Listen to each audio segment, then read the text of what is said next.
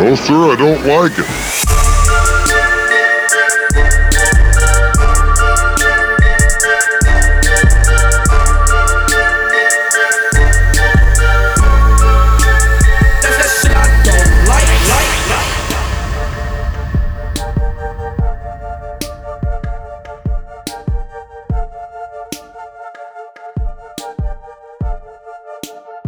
Everybody? Welcome to No Sir Pod. Guess who the fuck it is? It's Carmen Morales. And today I am joined with the very funny Mr. Gary Peterson. Hello, everybody. Hi, Gary.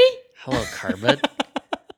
Thank you so much for joining me today. it was a hard commute, It really was almost 20 steps. rough. It's a rough one. We're uh, technically neighbors Technically. in the squatting situation that we're both in. What a convenient way to be homeless, you know?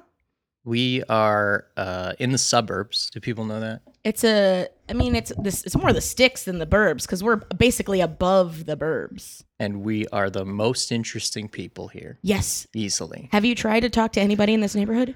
Yes. Um, and with respect, horrible. Yeah, they're Horrible. all boring.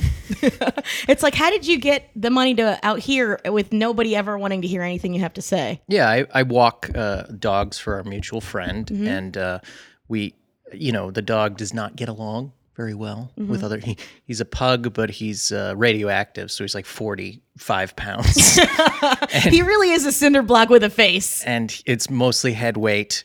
Uh, He lo- looks like a lion if his mane was made of neck fat. if a cinnamon roll could poop, that's really if you can envision that. And uh, young Max and uh, Jackie, uh, great, great little Jack Russell sort of mix thing. And uh, uh, I walk the dogs, and Max does not get along with any other dog. He he's like, and like they're from thirty feet away, and they're always bigger. And the dog will, uh, you know, if if if they were to have it out, it would eat them Yeah. uh, easily. Um, And it would be delicious because he's cinnamon flavored. Yes, exactly. And he has mostly food in his beard. Uh, he, uh, uh, you and him are similar in that way. yes, I, For I, those listening, Gary has a beard, guys. I grew this beard in order to one day create my own wig. You want to make a wig of your own hair, so uh, it's gonna. So it's like a hair transference. Do you remember the the very popular movie Father's Day with Robin Williams and uh, Billy Crystal? One of my favorite lines from that movie. It's it's where a woman gets knocked up and she wants she tells dudes that she hooked up in the past with that they're all the dad, so they all go looking for the kid. Uh, it's kind of fucked up, and uh, so then Billy Crystal and Robin Williams, who are very polar opposites, very it's very uh, odd couple, go out on this adventure to find this kid who's just being an asshole and like rebelling. And one of my favorite lines of the entire movie is like Billy Crystal and the kid are like connecting, hmm. and then Robin Williams just kind of jumps in because he feels like jealous, like he wants to connect with the kid. So he just says, "One times I drank so much tequila, I I shaved my head and glue all the head of my ass."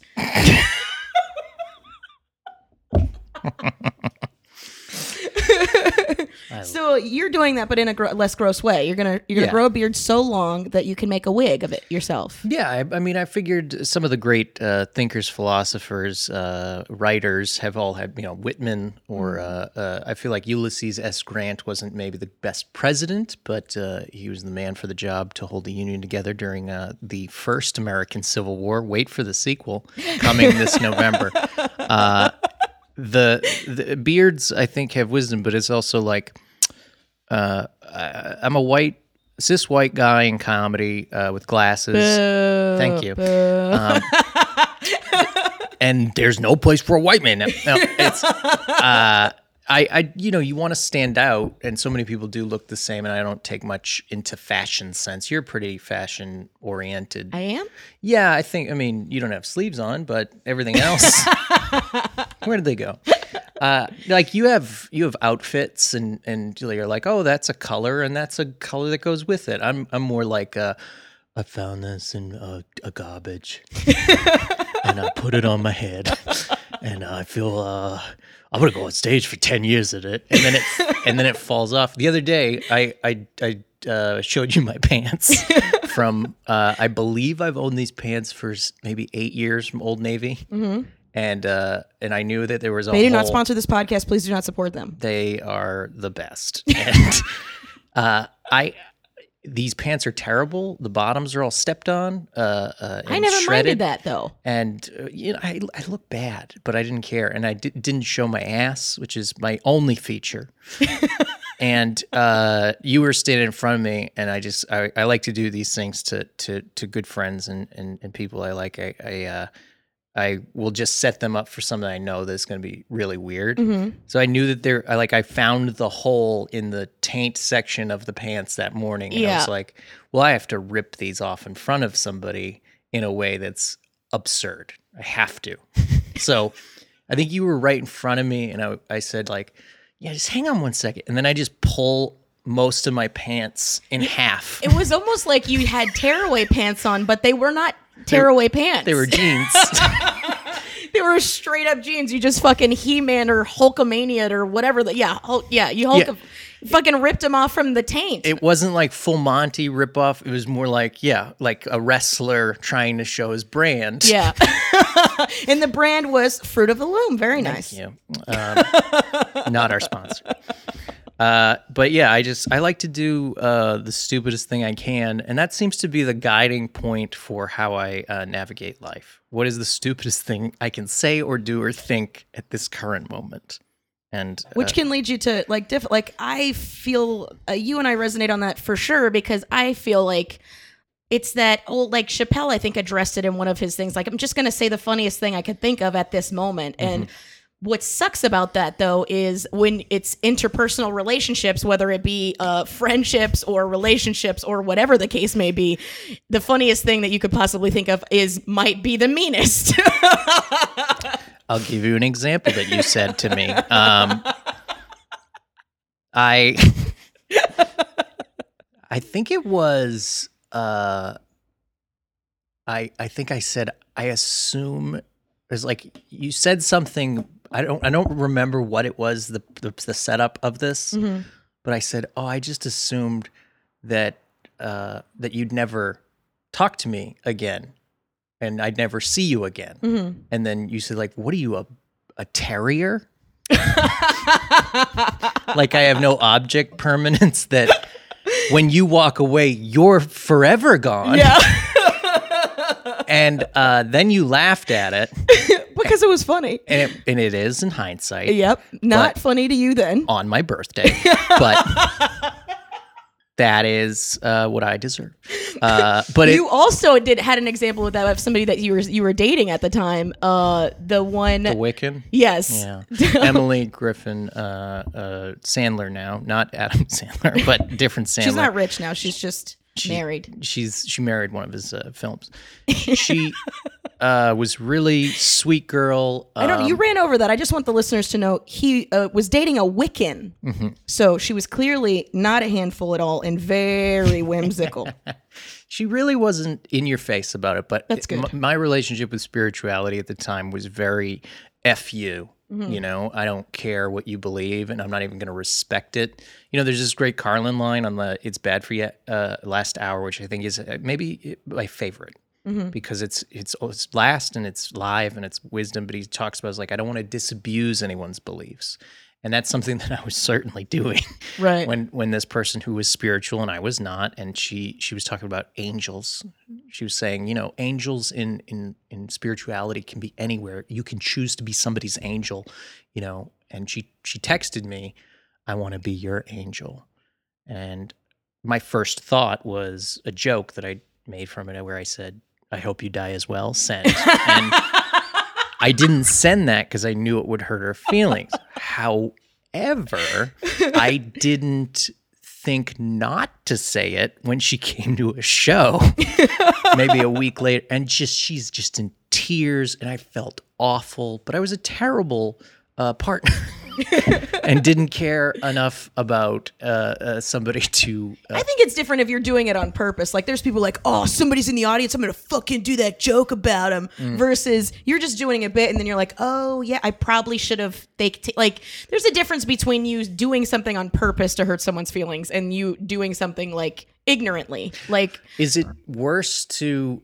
intentionally hurt someone or to be so absent-minded of their feelings that you don't even be like, wait, why are you crying? Oh, Oh. I understand. I didn't think about you at all.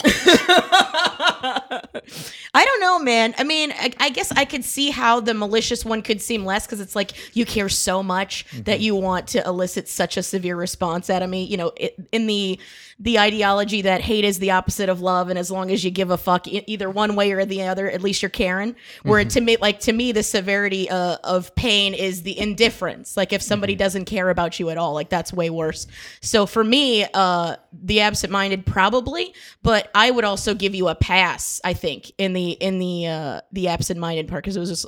But I it's it's different though because I still have that stupid comic brain where it's like it was still fucking funny, but you know what I mean. Where so that you get funny. for some because I don't know why, but for some reason funny begets a, a level of asshole for me. Like my tolerance for asshole goes up the funnier that it is. Yeah, there's there's a lot of great comedians that have voiced this idea of being making fun of something is not the same as uh, being a cold jerk that you don't care about the thing. You know, opposite uh, uh, sadness is not the opposite of laughter, which is a Daniel Sloss, uh, uh, uh, I think, said something like that on on his special, which is fantastic. And I, I, he talks a lot about his sister and um, uh, his sister who had a, a severe dis- disability his whole life, and and they were talking about all these like moments and how they would const like her reaction was often laughter because it was in the same spectrum of her mind or whatever. I'm paraphrasing. Check out a special; it's very good. But I related to that because uh, I've been around a lot of tragedy in my life, and I'm not like better than it. I just I would rather process it with a comment that makes us smile Levity, provide levity. than, yeah. then then hold the weight of it because I hold so much weight on so many other things. Like I forgot bananas. I think I'm gonna die today. uh, You monster. I can take it to that level sometimes, and I'm just like, why am I even thinking about this? Mm-hmm. There's bananas everywhere. You could buy them at a 7-Eleven. Do you know a guy? um, I get so worried. I'm a worrier.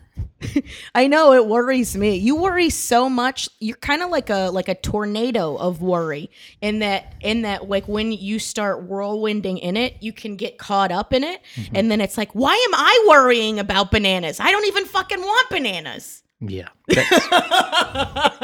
That comes from my upbringing of uh, my dad who's fantastic and my hero, uh, Gary Michael. Check him out. He's on uh, in a truck somewhere.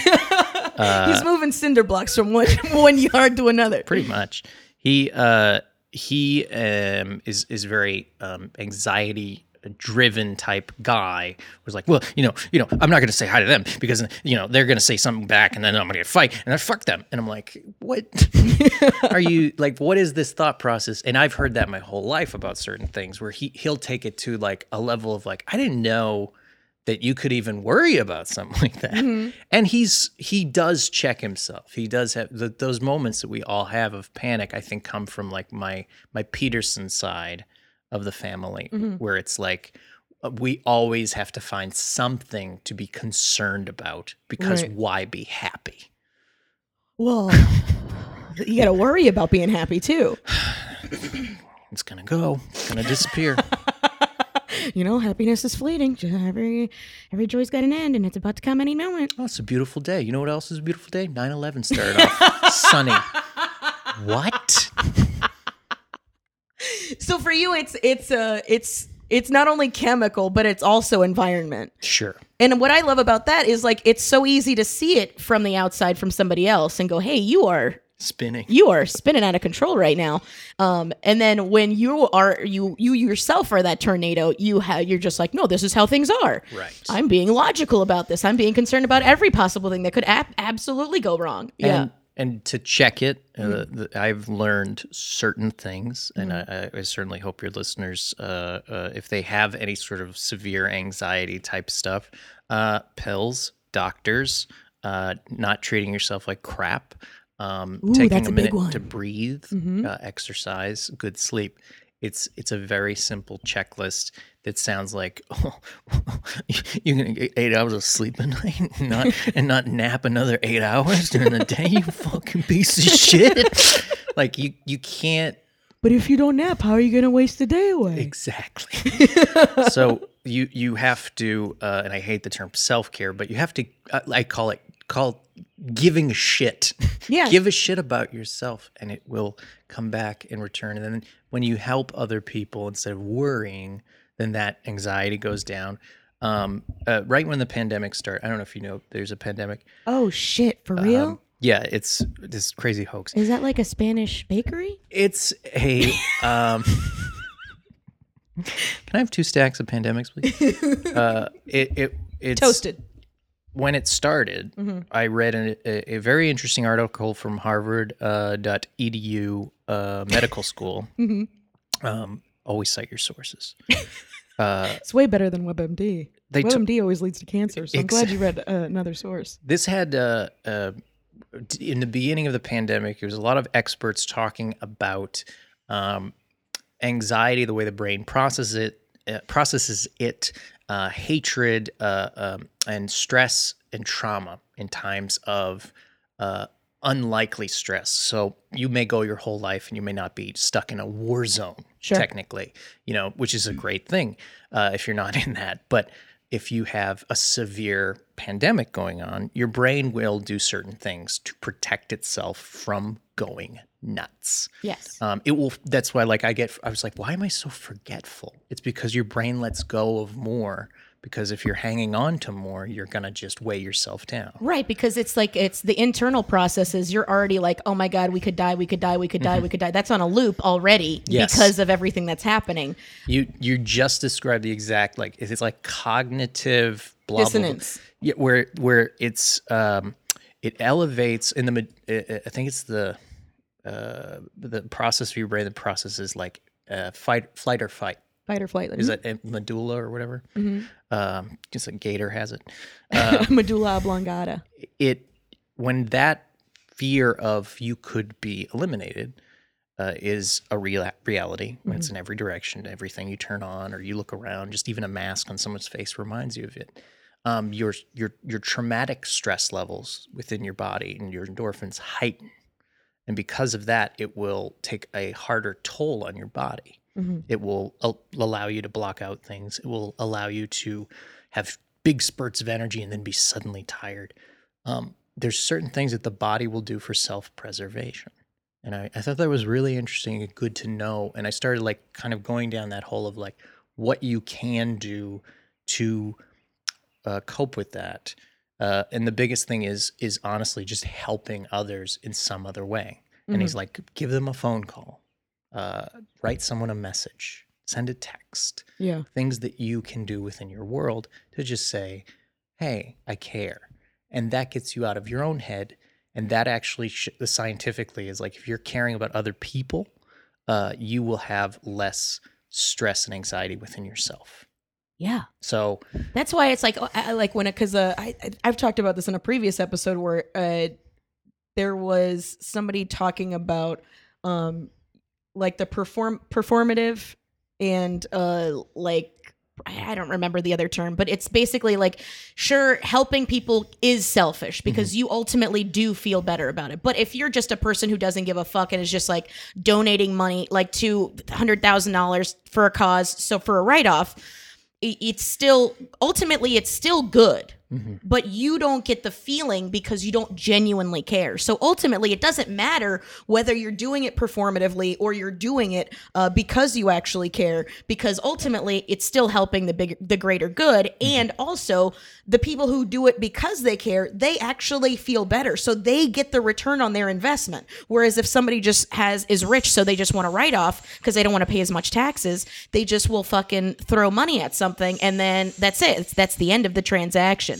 um and i think that was just like so ultimately do do just do. Whether you feel you care about it or not do it because it's still helping. But also if you do care about it holy shit you should feel good by doing good. Like the thing that because i've talked to so many people especially like over the summer um, when all of the protests and stuff like that were happening i was doing all of like everybody gets in uh you know, there's a lot of people of color that were just like, I don't want to have to handhold you through this just because you just found out racism is a thing, right? Mm-hmm. So then I was like, okay, well then, as far as being an ally, I'll do that. I will I will pet people and coax people and make them feel more comfortable being allies, right?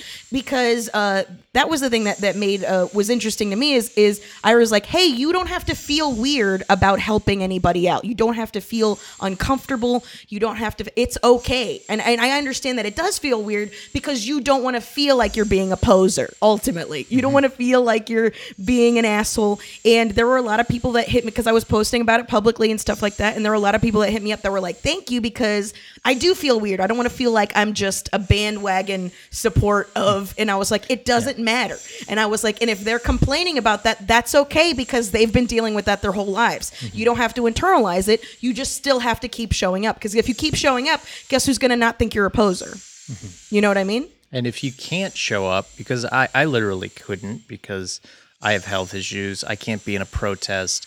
I live with uh, uh No, but you could donate money. You can literally like Yeah. any people of color in your life, like you could check on them. You know, I was just randomly Venmoing uh, people of color in my life that I knew were stressed out, and I was like, "Here, buy lunch on me." You know, I mean, because because ultimately you still have to take care of yourself so you don't die. and and you can educate yourself so you're better. Talk to people about it, uh, uh, and uh, if you don't have money, which I really don't, uh, writing letters on behalf of certain campaigns to uh, to, Yeah. to push about social change. Um, stuff like that can add up. It really can. Looking into the representatives that are running when you're casting your vote, if if you do believe in the, the system in play, you know, it's it's stuff that you, if you can do it on a micro level, it's all you, you know, you just you'll you'll feel better. Yeah. You know. Yeah. That's all I'm about. It's just feeling better.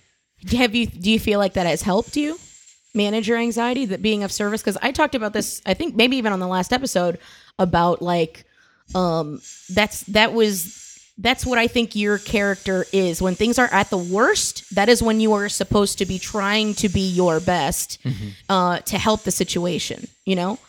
I think it's easy for us to get wrapped up in uh the wor- the idea of the worst and it being the worst and especially with everybody uh, operating at that heightened fight or flight level because it's in the back of our mind uh, constantly that this shit is uh, it's everywhere and it's we're constantly being reminded of it. I mean, I was having a conversation with a friend of mine the other day who was like, I can't even watch television because me or stand up or anything like that because me watching something being created, I'm just reminded that we can't create that right now, and that bums me out.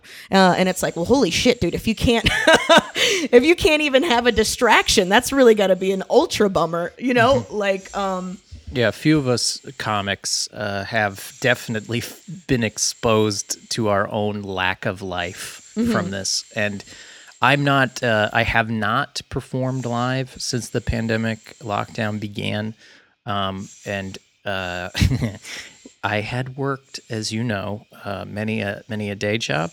Uh, and done the road and one nighters in different cities from Boston to Los Angeles, around the country and Canada, etc. And uh, on uh, March 12th, 2020, I had finally secured what would have been a year of just comedy, life, and income. And uh, March 15th, uh, the world shut down and all of that ended. And it was very depressing and it was very upsetting. And it was like I had climbed a huge mountain that I have always been trying to climb and figured out the pieces. And then those pieces have disappeared. It's like climbing a mountain, you find out there's another mountain at the top of it. yeah. And you just don't know when that mountain Or you climbing a mountain and then the mountain just magically disappears and you're just standing on a cliffside like, what? What do I do? so you know i i just was like i'm not going to perform in live places i'm going to do online shows and a lot of comics were all uh, against them and you know they'd rather go to a drive-through and te- you know teach their own i i think uh I, I just was like, well, it's not perfect. It's as safe as I can be without contributing the problem, uh, without you know trying to brush up on my ego to to get an applause break in Orange County, you know, drive through, uh, drive-in comedy. You know, Yeah, I just also don't want to be honked at. I don't want. I don't want to be honked at uh, if I'm wearing a skirt crossing a street. I don't want to be honked at if my fucking punchline is red, and I don't want to be honked at if I'm if that's a heckle. so why not make that medium? You've done a great job. Your show uh, is fantastic on Zoom. I think it is. If it, people haven't checked it out, it is the bellwether for how to do a good show. You tell the audience, please laugh, you know, be respectful, etc. The comics bring good material and they know how to work the camera, they know how to look and they don't just go and be like, "What else is going on today?" and you're, you're in another office board meeting cuz literally everybody's always on Zoom now or always in a conference on Yeah, video. you're either having a wine with your your Mm-hmm. cousins, or you're playing a Jackbox games, or you're fucking in a. And, and that's really the the work that I do on any time I'm even on any of those things. Is I go, hey. I'm a real person. I know you, everybody's been staring Mm-hmm. at their devices for seven months, but I am a real person. Remember when we engaged? Remember? Mm-hmm. And, then- and then I address some people individually, and I'm like, see, I'm right here. I'm judging your interior design. We are all part of this together. Uh, you have to be a human too. And that's like the thing is I'm constantly pleading with people that this is now more so than before. This is a 50 50. This will suck if you don't participate. And not just for me, but for you too, because then you're just going to end up being bored and you're not going to get the distraction you were seeking. So you have to show up in order for that to happen. That that's one of my hates. You asked me about the Yeah, yeah, things yeah. that I dislikes, and I always appreciate when you would run a live show or the way you're running your show now. You would tell the audience and you would hold them to task if you were hosting the show or, or you were headlining, wherever you're doing. You always address the fact if they were not actively participating in just a way of of, of attention and energy. Mm-hmm. You know, it's not just like people to go there, get their meal, look up at comedy every once in a while, and then talk to each other. That's unacceptable. Mm-hmm. Yeah. Uh, because this is a transfer of like energy and life and ideas and their side of the conversation is usually laughter. Yeah. If it if it's not not eliciting laughter, that's fine too. Yes. But at least there's some sort of participatory part. I really like to an audience that expects you to uh, be their exact type of funny, and then when it's not, they're mad, and then they have to like try to ruin the show. Yeah. Uh, Fresno. Uh, you remember we you were headlining. Uh, I was a guest spot uh, on this show in a bar. I think the woman heckling started right as soon as I got up there. No, they were they were from the go. There was a drunk table of people, and they were heckling in the way that was uh, wasn't helpful. It had nothing to do with what was going on stage. They would just yell random things, and the whole rest of the room was like, everybody gave that like then the the vibe just turns to well this is being ruined by these three idiots that are Yeah. drunk that should have been you know just get out. You know here's your $10 back Yeah. so 300 people or whoever you know and have the time of their lives. Exactly. And and instead they just sat there all night and kept ruining and ruining the show. And there was plenty of space for them to go to have had that night. If you want to have a night out with your friends, do that, but don't do it at the cost of everybody else. Like, Right. and I always end up going in, in a psych uh, mentality when it comes to stuff like that, where it's like, how sad are you that the only way that you can enjoy yourselves is by creating so much misery,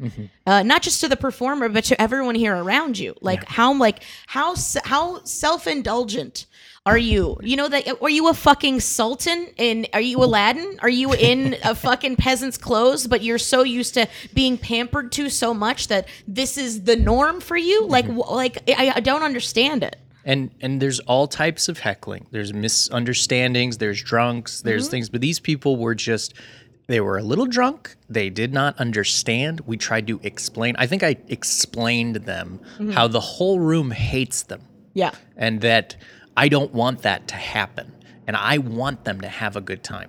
This is my favorite thing that I've ever. After that, I started really thinking about like what happens when a group is the the minority in the room and they're majority controlling the vibe, like Right. which is usually what a comic does. He's the one person, or she's the one person, or they're the one person, and they control the whole room's levels and stuff. But when a group of like two or three people take over the room with you know chatter or whatever, I was in um, I was in Gallagher's in Long Beach, and it was like an open floor plan bar restaurant. A lot of people didn't know there was going to be comedy, Oh, so it was. my favorite. Oh yeah, it's a surprise. Interruption comedy. the waitresses and, and servers and, and everybody there just d- you know didn't really like us because we're in the way of the kitchen. So there was a lot of uphill climbing but we made it a show. And a lot of like i give a lot of credit to uh, uh, kindred and some other comics from orange county that set the tone. And they did a really good job. Andrew Mercado, I believe, was a, another one on that lineup.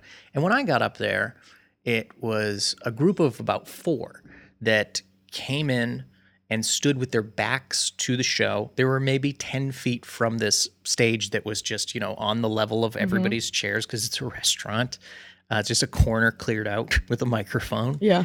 and they were just blah blah blah blah blah blah blah and i was like i don't want to get them i don't want to be mean i just want to do my job and so Yeah. I, I did something i've never done and i recommend it to every aspiring comic or professional comic or whatever i just i said um, uh, excuse me uh, can you guys and somebody had to get their attention i was like excuse me and they turned and uh, the four of them looked at me and i said i i don't know if you noticed there was a show and You just start with the Yeah. most basic of observations. try try to be silly Maybe they're on shrooms and Yeah. think they're on another planet. and i said uh, uh, we are having a great time and we want you to have a great time and if you would like to join us i think we'd all be really happy about that and, and i said right and everybody clapped them everybody applauded them and what they did was they took their beers and they left and it was great Perfect. because Yeah.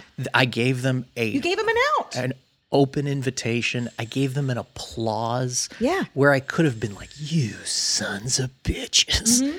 And they they just they just got up and went outside and and smoked, and then they didn't they never they didn't come up to me afterwards and complain or anything. It was just like, no, I did the I did the right nice thing. I was silly about it. I was ten, you know gen- gingerly walking around the Mm-hmm. fact that they're fucking everything up.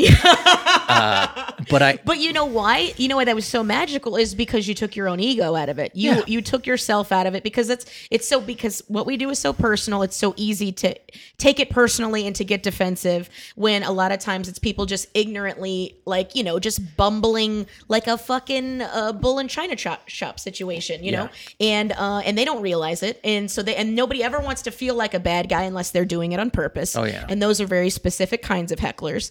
And um, there is something like but you're also incredibly magical. Like i can't tell you how many shows that i've been to where you just end up standing on a table you know doing professing i don't or starting the national anthem or you know just doing anything like just anything would- to, to disrupt eh, eh, the mundane feeling of mediocrity in all of these atrocious shows that we've said yes to um, and then just going oh something spectacular is happening here at this all wooden bar and Yeah. i had no idea you know and uh, that is something that's incredibly admirable and uh, that i've always you. admired about you we i think one of the like silliest things it was ju- it was like i was playing to just i think you uh, brian Vokey, some other comics in the back of the room at the lab at the improv in hollywood.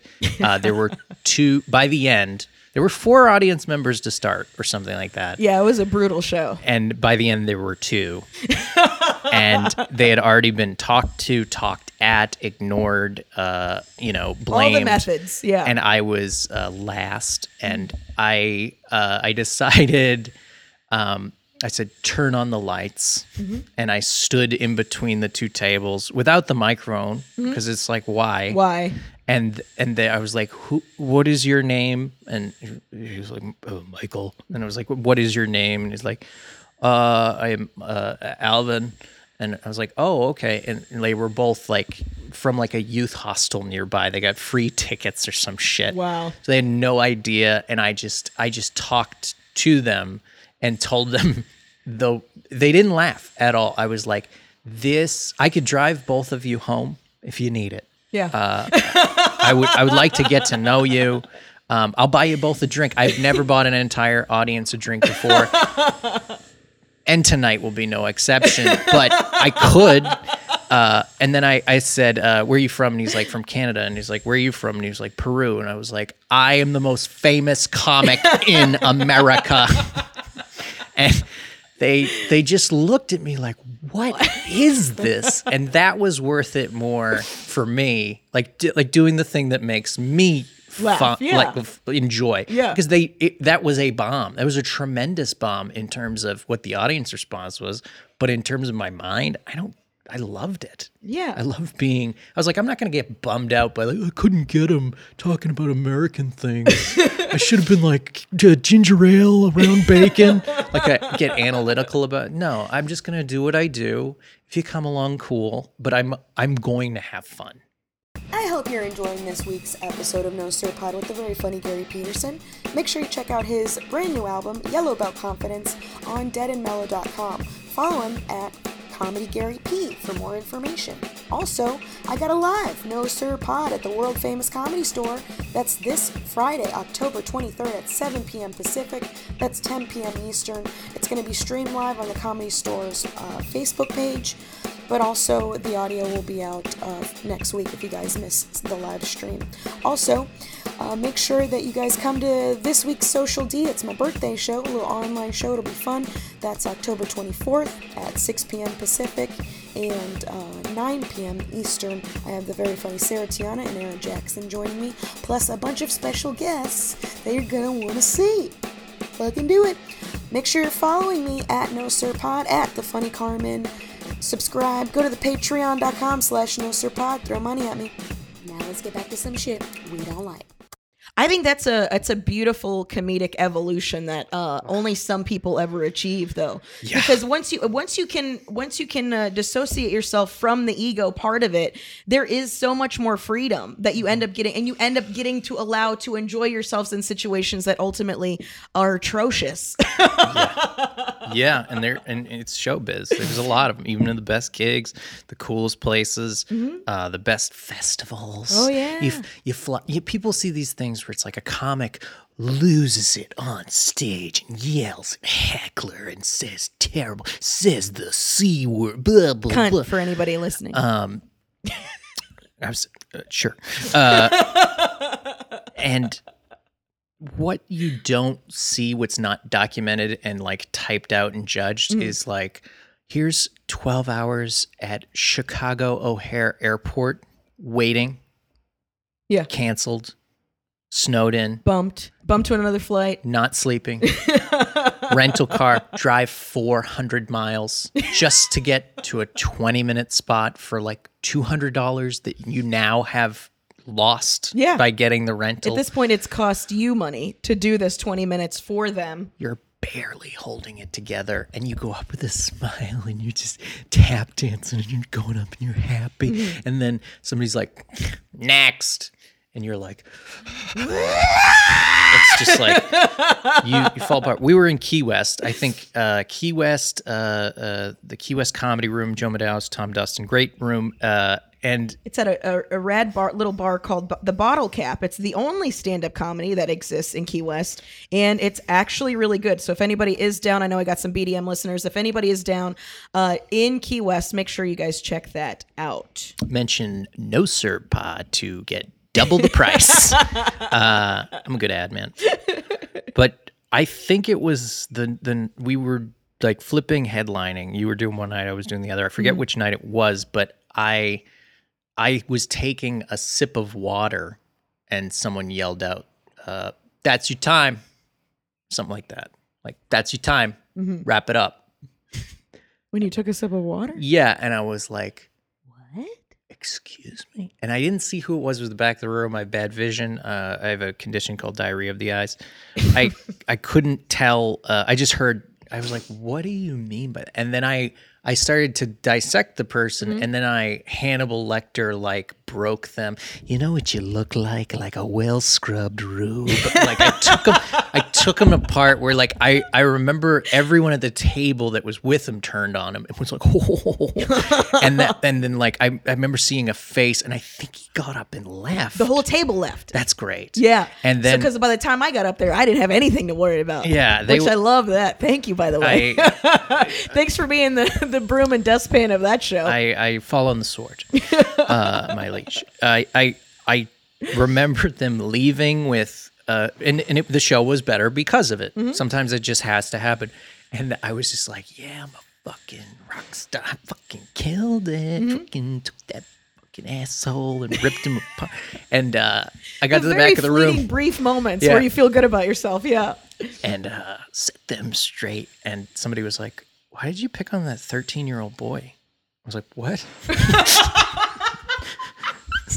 he was like 13, 14. I was like, what the fuck is a 13 year old? Why is he at this bar? And what? And and you know what? He shouldn't yell out. So if this is a lesson that he learns, yeah. fuck you. Oof, man, I have uh, I have one like that. I was doing a show in uh, Clayton, North Carolina, at a comedy club that doesn't exist anymore. surprise, surprise. And uh, it was, I think it was maybe. I don't know. They were always struggling. They also co-owned a uh, a strip club uh, and ran drugs. So, anyways, I was at the comedy club. Which wait, which one was more depressing? Uh, well, w- the most depressing part was how well the other business was doing Mm. and how they couldn't get anybody to go to the comedy club. But then what their scam was is they would get the comics to go to this the strip club afterwards Blow and be like, money. hopefully. Um, but they would give you free drinks or so. But you know, it was always. But I was like, I was a chick, so by the end of the night, I'm just hammered for free, standing on the pole, going, "You guys want to hear some fucking jokes?" You know? I'm stripping here on Tuesdays. I'm showing you my childhood trauma. Like, I'm Play just- landslide. I'm just drinking cranberry juice, skating around the fucking. and landslide of me now.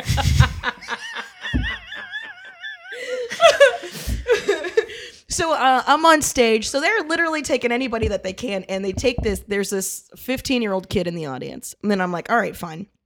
And I'm doing the show, and mind you, the host had went up and already talked to the kid, and the kid seemed pretty cool. So I was like, so whatever. We started talking about it, and I was, and I get, I guess I started talking about like, adol- like be- being an adolescent and talking about like, uh. I think I just mentioned the fact that I was like, "You're 15, you know what I'm talking about. You, you, you know, you, you get hard from the wind, right?" And I just started, and I made fun, and then he got so upset. He got so upset that I made fun of the fact that he masturbates that he threw a drink at me. This, and then his parents got mad at me, and I was like, "Well, you should have raised him better. Like, what do you want from me? You're the one that has a child in a place that serves booze, in a place that he's not supposed to be in, but they're struggling so much they let a fucking child into an mm-hmm. adult place, and then you want me to what? You what do you want me to do? Mm-hmm. Not act like the 15 year old isn't there. Everybody's uncomfortable at the fact that there's a child watching an adult show. So I'm literally trying to make everyone feel uh, comfortable, including him, and like, hey, it's okay. Like this thing exists, and we all know about it. And just because maybe you don't talk about it with your parents because uh, maybe they're psycho Christians and don't let you, and you're being repressed, uh, this is all still real and still happening. And da-da. I'm literally doing nothing but trying to bring light to the situation. And your psycho kid threw a drink at me. Like, get the fuck out of here. That's awful. Yeah. That's terrible. And it's Luckily, I didn't get fired. Yeah, yeah. like that's it's so insane uh the shit we have to deal with as comics and a lot of it is still like still makes it like fun and worth it. But Yeah. there's so much bullshit that you don't get at any other job that people don't give you enough credit. They don't like you you do the, you could do this for 20 30 years and people are still like well i think the person in the audience had a feeling. And i was like i know what i'm communicating and thinking and saying. It's because comedy is still on this dumb level that music was able to move past which is genre there are genres of comedy. Mm-hmm. And if you went to that club with that kid, I bet they brought the kid there and they're like, why isn't, why aren't you just doing a Jim Gaffigan like material? Because And they were told, they were told at the beginning. That was the whole thing. Is I was like, if you let that, because I told them, I told the club, I go, if you let that kid in here, I'm not changing my fucking set. Yes. Okay. You have to tell, and then and then they did. And they're like, no, he said he's cool. The parents said that they were cool, and I was like, well, uh, now after in hindsight, I hope I ruined stand up comedy for that kid forever because he would be an insufferable audience member no matter how old he was. yes, yes, hundred percent. Some people don't deserve comedy. yes. I'm an elitist of that. because it, it, it is we're trying to provide light and joy and and, and, le, and levity or or tell our own stories or for whatever reasons there's a million of them that you could be on stage. But the the the pure act of going up against a whole crowd literally you're you're one body against all of their judgments and opinions and lives and you're just trying to do something that you've worked for years and years and years and years at and then uh, uh, people have to be like i don't like it. It's so aggravating but you also have to never listen to that because Mm-hmm. it's just like if I listened to that shit, it would slow me down. Well, for me, it's like mm, you're never gonna say anything as mean as I say to me. So you, I, it, at this point, I'm impenetrable Do you want to Uh, talk? but not really. no, I don't. this podcast is to bring joy as well. I'm not trying to bum anybody out, but uh, but yeah. So it, it's like uh, if if you can't like, and that and that's my also my big problem with that in particular is how people will put the weight of all comedy on any one particular comedian. Yeah. You know who I hate? Yeah. well, I'll tell you. You're Yeah. a comedian. This is what I think. It's nobody does that with food. Where it's Yeah. like a chef is like, you know what's a fucking piece of shit meal? Korean barbecue. Don't like it. Yeah, it's, like- trash. All right. Uh, Uh, why? Why are you bringing the? So I can like tell you you're right or something? I don't know. Like Yeah. people, I think some people maybe, oftentimes maybe just want to relate to a comedian that's so foreign to them. So they'll tell you like a weird joke or an off-color thing, or they'll tell you A who they hate, thing. Mhm. racist things. I, I came up in the Boston comedy scene, so there was uh, plenty of that on the Yeah. I just wanted to bring you back home. Thank you. I feel like I'm at the reunion. Uh, I I had I was called uh, faggot a lot, uh, and I'm I'm not a gay man. I think that's supposed to mean that I'm a gay man, but uh, it's just stupid. um, I, d- I had to deal with that growing up. I grew up next to the projects. It was like the fence to the projects was right next to my house. So like I had a house and two parents. And that was like representational of everything they didn't have. So I had to fight. And they had moldy Wonder Bread, so they were a little Yeah. mad. They they they took it out on me. So I was a fat kid with glasses and a rat's tail and a bowl cut, which is child abuse. and I had You to. went into a losing battle with no armor. hey, I'm gonna push my glasses up and fight you. I was Jay Leno. But I I would have to fist fight these kids all the time. So it was like uh, they would like you know call me names, call you know try and fuck me up. It was try stole my shit. You know I'd have to fight six or seven of them at once. And the good thing about welfare is that a lot of those kids are malnutrition. So I you know, I was a fat kid, but I, you know, I had some weight, so I could take three or four of them. You know, so they would bring, you know, their crappy bodies and uh, their anger, but I had, you know, uh, Kirkland signature weight from our Costco membership. So I, I could take a few, and I wasn't any sort of a, a martial arts master, but uh, uh, you know that's that's why I started doing like martial arts and fighting and other things to to learn just how to fucking survive in my my neighborhood. It was a suburb. It- it, like people say, inner cities and stuff are dangerous, and uh, uh, sure, of course, uh, there's guns, there's drugs, etc. In the suburbs, there's also this danger of uh, I have something to prove. Like nobody gives us credit. Yeah. So now you have to make up for living from being from the suburbs. Yes, so they so the I did some dangerous, horrific, evil things as Mm-hmm. a kid just because it was we were bored and had the space. Mm-hmm. When you're in the inner city, there's enough people around to say, "Hey, you're going to go to jail." Hey, cut that shit out. Yeah. The police Or, are or there's enough people you can flee. Mm-hmm. When- In the suburbs, it's like it's that house. Like Yeah. it's it's a lot easier to get caught. boredom is a dangerous weapon. Oh yeah, I mean you could look look at every single uh, populated city that doesn't have a lot going on. Why do you think it's drowning in meth and or opiates? It's just one or the other. Is it an upper city or is it a downer city? But any single uh, fucking I got nothing to do town, it's always riddled with drugs and riddled with kids fucking. You know, it's that idle hands shit. Yeah. dudes specifically always need something to do purpose and like that's why it's like the importance of extracurricular activities after school programs all of that shit you get a lot of less you'll have a lot less kids in a juvenile detention center if i don't know they were practicing an instrument or like Yeah. learned that they were really good at drawing or whatever the case may be There's a fantastic center in New York uh, called the Harlem Children's uh, Zone that was started by Geoffrey Canada. I remember reading about it in, in high school in this book where he talks about the progression of violence in America as a young man because he grew up in, uh, uh, I, th- uh, I think, Harlem. And, and he was elevating into gangs. Uh, and the book is called Fist, Stick, Knife, Gun, which is uh, how I hope to die. in that order. Geoffrey Canada uh, essentially was a kid on the wrong path because of his environment, because he had to have toxic masculinity just to survive. Like he talks about how you walk down the street prevents you from getting robbed in certain parts because you pretend like you might have a gun. And that's why, like, you uh, bop or whatever, these little things where it was like, oh, I didn't even think that that was because of survival. Right. And that he had to do that so he didn't get fucking jumped. My, I had a teacher that told me like he taught in these horrible inner cities in Boston, and the kids wouldn't take books home, and it wasn't because they didn't want to do the work or They didn't want to get beat up for being one of them reading kids. They, yeah. they were like, I can't bring this home because another kid will see it and say that I'm. They'll think you know that I'm trying to be better than them, and they'll they'll kick my ass, and I can't defend myself.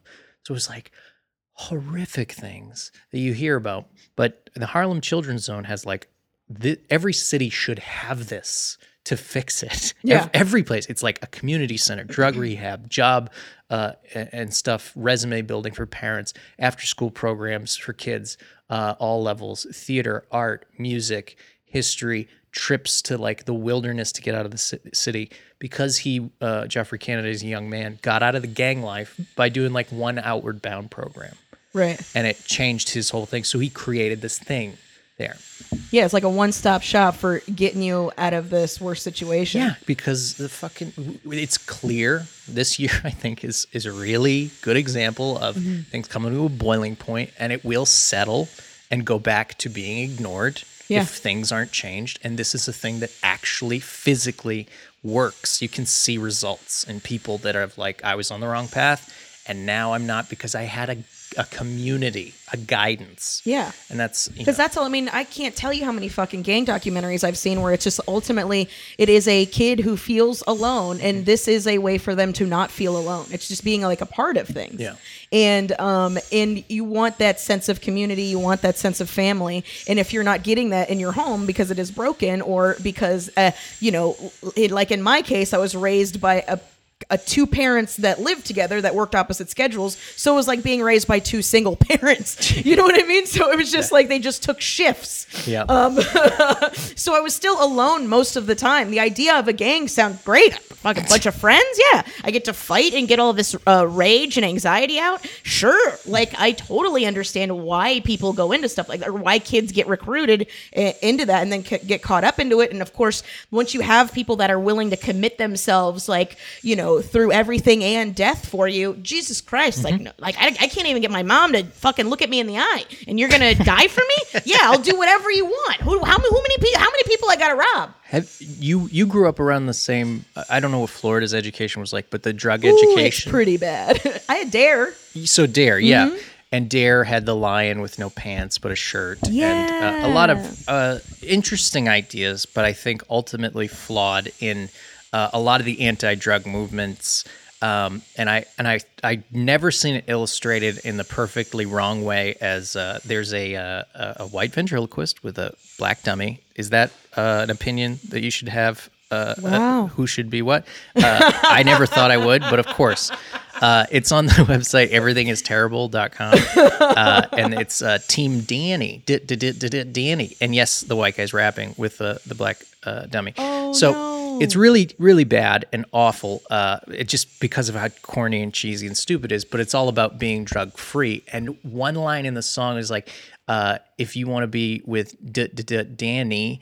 Uh, you be drug free and you could do anything, and it doesn't even rhyme. But uh, they're trying to oversell you on this idea Mm-hmm. that no drugs means your all of your dreams can come true Right. Mm-hmm. which is not the case Uh, drugs are part of life just and and i don't mean just illegal or prescription there's All so drugs. many caffeine Yeah.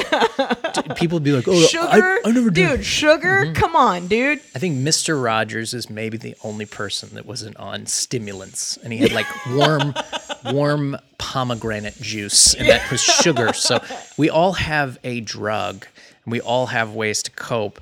If you're doing it in an unhealthy way, uh, then you have a problem. Right. But there are definitely uh, things in life that can help make life easier. They don't necessarily lead to success or, or failure. even let, even necessarily just coping in, in a time. Like Yeah. I know a lot of people who, whenever somebody dies, like they want to have a co- couple cocktails. They want to Mm-hmm. do more drugs than they would have normally done just to, to deal with the fact that they're grieving. Yeah. And uh, as long as it doesn't make you spiral out of fucking control and make you into a blobbering mess forever from that point on, and or, or get you to the point where you don't deal with it at all, uh, yeah, it's a problem. But also sometimes you just it just needs to help it get a little better. Like I'm certain there's like a the, the amount of weed that people are smoking in California has increased since the pandemic to deal with the fact that their flight fight or flight is uh, is like I get all of that shit. Yeah, Um, I, I'd take edibles to sleep. I've always been unable to sleep. As a child, I, I used to uh, fly and flam out of bed. Mm-hmm. I would flail, and uh, the therapy,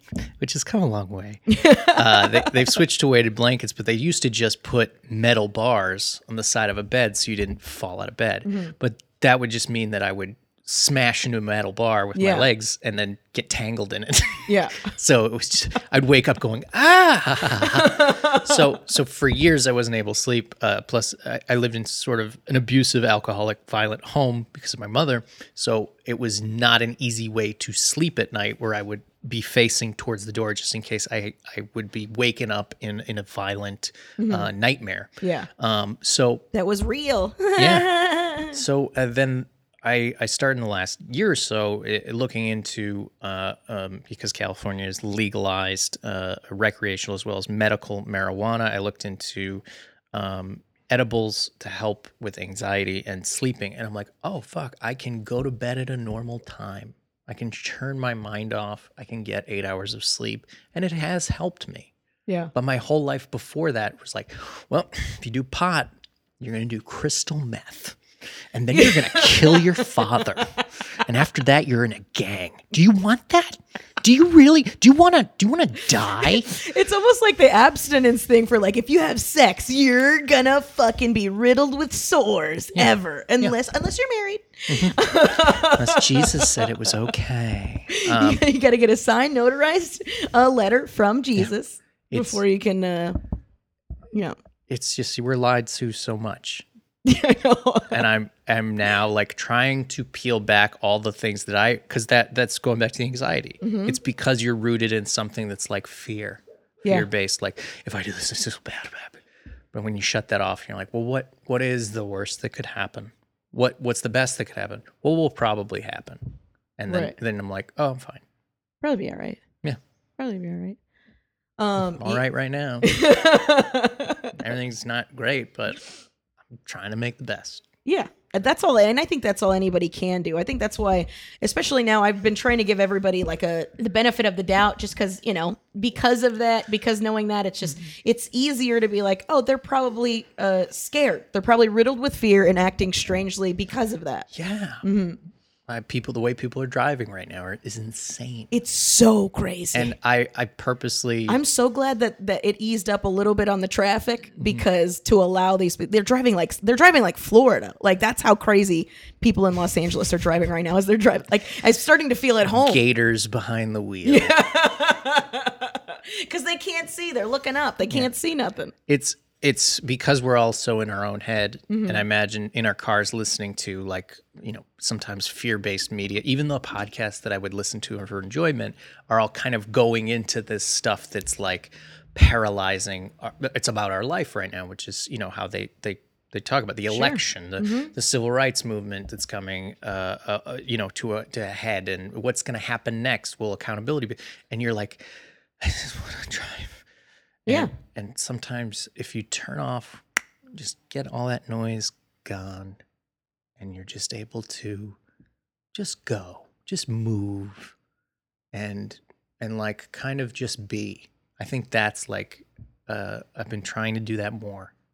Well, I always try to get to everybody uh, to try to remember joy, remember it. Like, and that's why for at the beginning of this, I was uh, I was only consuming something that I knew would make me feel good. Only I was only watching comedies from like 1984 to like 1999. I was like at the end of Big, I'm gonna feel good. At the end of fucking Batteries Not Included, I'm gonna feel good. At the beginning of fucking Forgetting Sarah Marshall, I'm gonna feel good. Like I'm only watching stuff that I know just because the rest of the day I'm gonna be uh uncomfortable and um, it, it- I mean to say the least, and then fearful. Um, in any way, shape, or form, and the and the level of that will vary based on, and that's why anytime anything happens, be, and it goes back to what we were talking about at the, be- the beginning of this episode, anything that happens, um, because we're already heightened, seems way more severe than it is. Like any, I think anybody that's l- like loses a friend or that uh, somebody dies or you know there was like an, an a six point earthquake here. I was just like, and now the earth too. Like I just anything that happened, you know, you just stub your I s- toe and you're like, and now my toe's broken. You just t- you- everything He that happens. texted me, and I was like, I think I was asleep. Well, that's what was like anybody who has been through an uh, an earthquake was like, yeah, it was it wasn't a big one, and I was like, but still, and the fires and Yeah. the, everything, it's all Do you-. You know, your tank can get filled up Mm. where it's like where you're not you're not even like worried. It's just like you're just like oh. Uh, this too. There's there's numerous examples where you see like uh like a guy loses it uh that's about to like kill everybody in a store and there's no heroes jumping in the way. It's just people like the bullets are coming. Uh I had that moment. It was it was literally like I think like another day that was an earthquake. Uh, it was a crazy day of news. Uh, the the fires had started. It was a hundred, um, and just outside uh, in my neighborhood in Culver City, uh, there was a huge flash of light, and it was blue. Right now, the aliens. Yeah, Oh, really?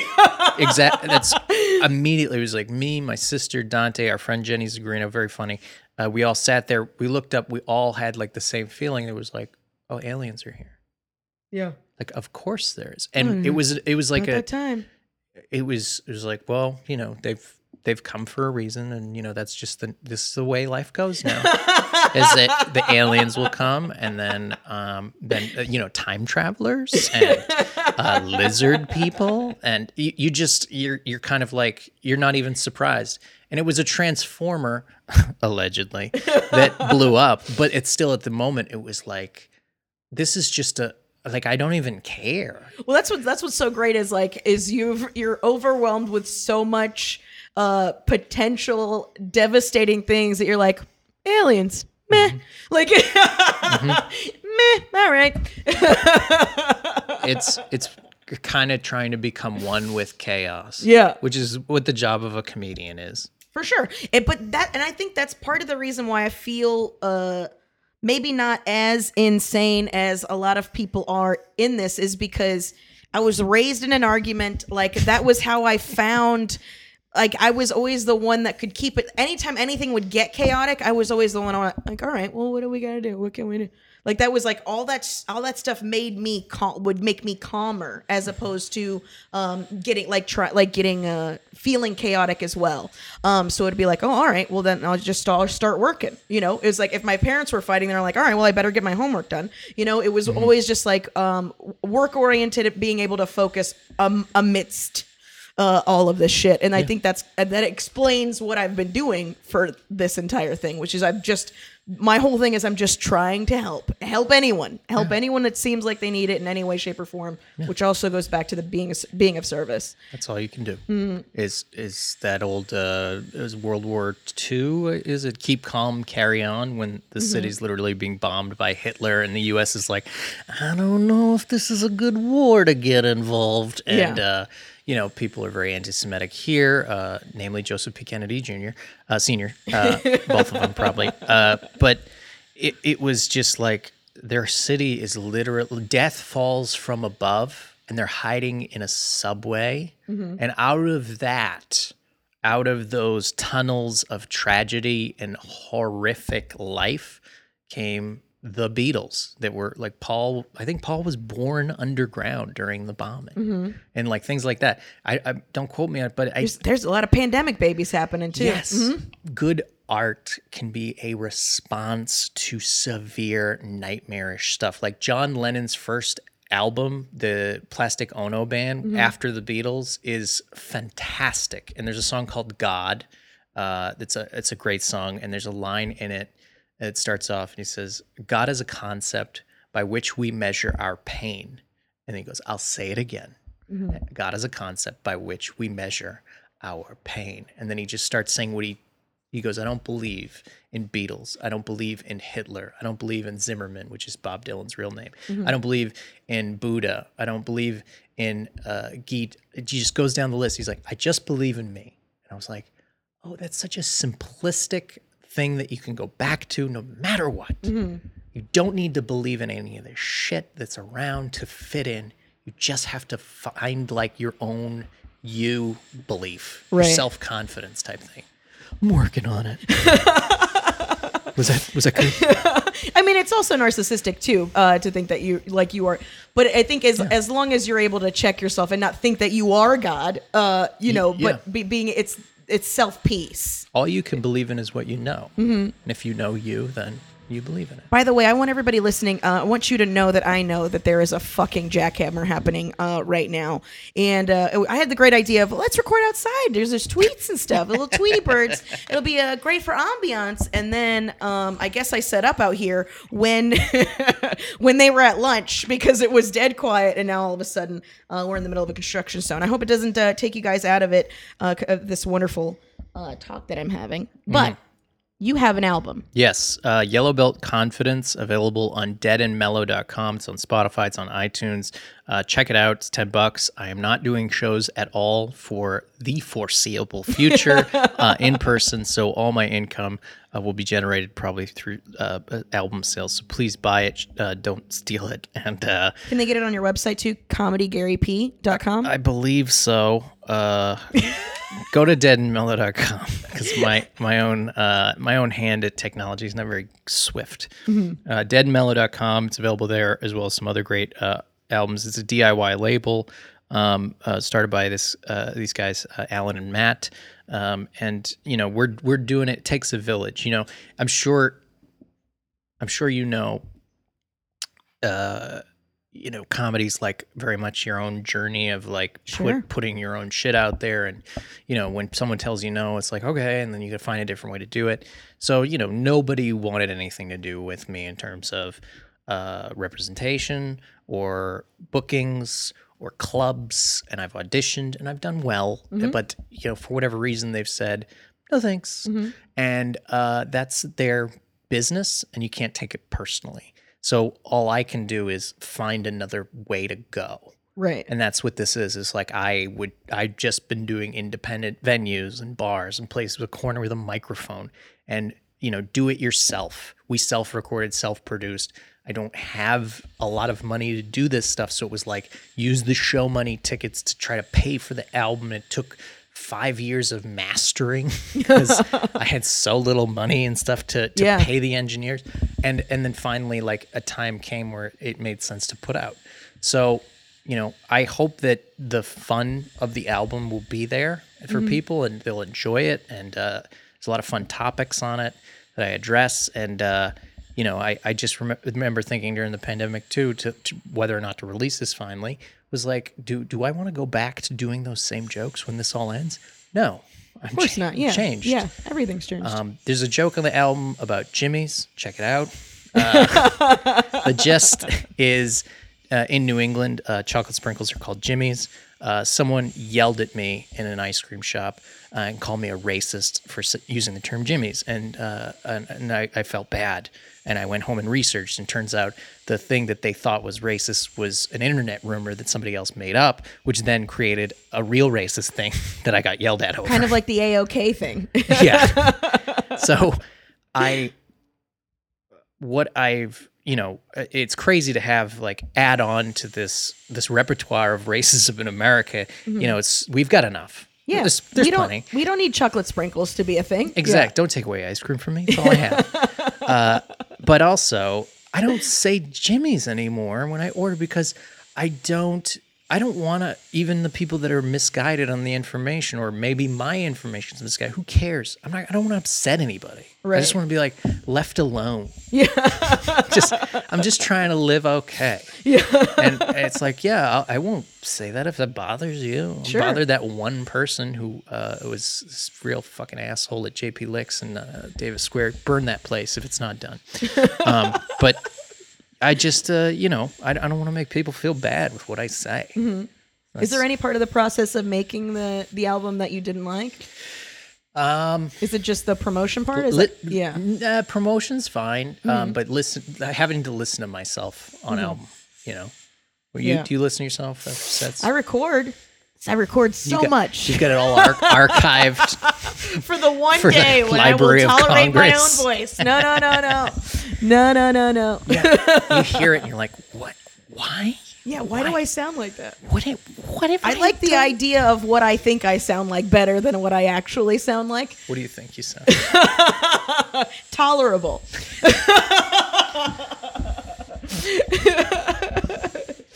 I'm just saying, anybody who's ever been with me is a fucking saint. That's all I'm saying. I I think I hear like if Kevin in the Wonder Years uh, inner monologue had no sense of life or purpose when I listen to my voice. Like Daniel Stern narrated that as young Kevin Arnold. And he would just be like, "Oh well, you know," and he always had like a rounded way that he got through it. Like when I hear my voice, when I'm like listening back, I'm like hearing my voice in, in a way that's like, "Well, I'm not going to get through this. this is not going to work out okay." That's always been the part of the work, quote unquote, work that you have to. That's been just so brutal for me. If if you looked at your tapes and listened to your tapes like the way Tom Brady looks at his football tapes, Mm-hmm. uh, you know, you you might be a little bit of a better comic because of it. So it's it's hard sometimes, Yeah. But who cares? Of course. Do your work. Do your work. Th- So I'm like, Gary, that's what I'm saying to me. Fucking yell at me, Hey, right? fucking get My it together. goddamn podcast. He's fucking screaming. Put your sleeves on. Don't be jealous of my white vest. you know you've always wanted a white denim white vest. I've wanted denim white pants for a long time, and deadandmellow.com album sales get to a certain point, I can make this dream reality. You have a podcast too. Tell everybody about it. It's called Death by Comedy. You should do it. Uh, it's with Chris Walsh of uh, the Walsh Brothers, Netflix, other things he's done at Comedy Central. It's very funny. Um, we talk about the bad times of comedy, uh, especially. so many. Uh, yes, we talk about the the nightmarish shows, the crazy bookers, the awful details. Uh, we've had f- fantastic guests like Ron Lynch, uh, uh, uh, Joe List, Jenny Zigrino, Anna Valenzuela. Uh, hopefully, you'll do it. Uh, um, it's just a, uh, a it- when you're going through that shit, it, it can be a little like severe and upsetting because of the circumstances. It's always funny later. Later Yeah. though. Yeah, but then when you're together bonding over it, like a Trauma bonding. It's a trauma bonding podcast, and uh, and there's so many things with show business that are nightmares. So we we've we haven't run out of ideas on on guests. Oh, and you stuff. won't. There's been so many people throughout everybody's career that's treated them like shit. You will never. It's almost like this podcast. You're never going to run out of, of comedians, and you're never going to run out of fucking horrific stories. Just like I'll never run out of things that people don't like. But you always you always have to get the thing for you Mm-hmm. to be there. I'll, I I think we're are we almost like this Mm-hmm. is about. To. I'll this is my I'll end with this uh, fun thing that I did. Okay. Once uh, it was in uh, Warwick, Rhode Island, Mm-hmm. the Comedy Zone in a movie theater. Oh, I've done that gig. It's awful. Mm-hmm. Uh, it was during a blizzard. Um, I was hosting for a guy who hated uh, hated everybody famous, and he he like start off goes, "Who do you like?" And it's like, "Yeah, I I was doing the clubs when he was sitting on the steps." I was like, "Oh, I'm sure Robin Williams was, sir." Uh, he did a terrible Mitch Hedberg impression for an hour, and it killed. Right. And it was like stolen jokes, and it was just like. I, I like this guy, but you're just so hacky and boring. And uh, I went up to host, and I'm trying to do my own thing, trying to find my voice. It was like maybe five, six years in comedy. And uh, soon as I got up there, this guy in the audience starts screaming, like, uh, talk about Tiger Woods fucking. It was like when Tiger Woods' Jesus. scandal had been over by two years. Oh wow. I was like, So what? it's not even topical. It's no. And I was like, what? And he's like, he, bangs a lot of ladies. And I was like, I wasn't talking about golf. I didn't have a red shirt and black pants on. There was no reason for this guy to bring this up, but it's what he wanted. And the rest of the crowd was like, well, what do you got for it? And they were shitty. So I was just on my back foot. It did not go well. And I watched the whole show and I watched these people laugh at two comics who did just the opposite of the type of comedy that I like or want to do Right. which has it has no value, no purpose. Uh, it's not original. It's crappy. It's stereotypical. It's racist. It's shit. It's right. It's right. And uh, you know, I just watched the crowd eat it up, and uh, it's a movie theater, and I decided just on a whim to do this. Um, at the very, the very end, is like, um, you guys were a really great crowd. You really were, and they're like, Yeah, we is. we know. we have a uh, a special clip. Uh, there's a movie coming out later this year. If you're all okay with it, could we show you? They're actually testing it out on audiences. Uh, do you guys remember Avatar? They're like, what? they're like, this is the sequel. Oh my god. So would you like to see the first few minutes of Avatar 2? And they're, they're like, oh. Oh fuck yeah. So I go, all right, uh, let me just get the mic out of the way. I moved the mic and I went off stage You left. and I drove away. and I laughed Vindicated. so hard. As I'm, I remember wa- as I'm walking out, one of the servers who looked like uh, he was very like broy looking, mm-hmm. but he was fucking great guy. Yeah. he was somebody who's like he asked about you and your day and like meant it, and he was like, "That's great that ever-" direct eye contact he, with you. a, yeah. he was a genuine person, but he mm. just looked like Broy. an Ed Hardy, mm-hmm. you know, type that you might hate on. So we we had formed like a little relationship over the week of being like buddies. As I'm leaving, he's like, "You're fucking great," and we like high fived and like Breakfast Club. I just threw a fist in the air as I drove into a blizzard. That was like, I hope I die on the way home there's no no better feeling than. 20 people being like, play Avatar. Just play, play Avatar 2 black and blue. I want to listen to it. I want to give my opinion. I think it should have more Tiger Woods in it. Gary, thanks so much for coming on and bullshitting with me. Is there anything else you want to plug before we go? Uh, uh, be yourself. Have fun with it. Uh, no, uh, my Death by uh, Comedy podcast uh, on iTunes. That's free. Uh, deadmellow.com. My album is called Yellow Belt Confidence. Uh, it is my first debut comedy album. Uh, check it out. It's ten bucks. And uh, and thank you so much for having me. Yeah, uh, it's fucking hilarious. I strongly recommend you guys uh, watching it. Not only did I, uh, I've seen him work out these jokes, but I also bought it myself and listened to it. You guys should too. Thank you guys so much for listening. Make sure you subscribe to the podcast. Write a nice little review. You want to throw money at me? I would love that. Patreon.com slash no sir pod. You want to email me? I would absolutely adore that as well. No sir pod at gmail.com. Make sure you're following on all the assorted social media at comedy Gary P, at the funny Carmen, at no sir pod. I fucking love you guys, and I'll see you next week. Bye bye. Bing, bing, bing, bing, bing, bing, bing. No, sir, I don't like it. No, sir, I don't like it. No, sir, I don't like it. No, sir, I don't like it. No, sir, I don't like it. What is the fucking matter? What are you stupid or what? What is the fucking matter? What is the fucking matter? What is the fucking matter? What is the fucking matter? What are you stupid or? I don't like it, I don't like it, I don't like it, I don't like it, I don't like it, no sir, I don't like it. No, sir, I don't like it. I don't want your life. No, sir, I don't like it. I don't want your life. No, sir, I don't like it. I don't want your life. No, sir, I don't like it. I don't want your life. No, sir, I don't like it. I don't want your life. No, sir, I don't like it. I don't want your life. No, sir, I don't like it. I don't. No, sir, I don't like it. I don't want your life. What is the fucking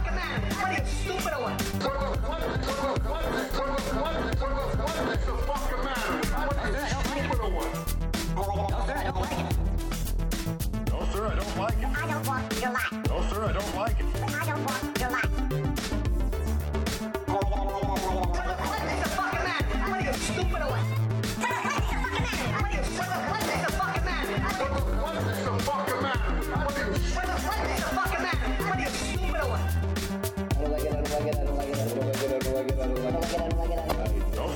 Like it. I don't want your life. No, sir, I don't like it. I don't want your life. No, sir, I don't like it. I don't want your life. No, sir, I don't like it. I don't want your life. No, sir, I don't like it.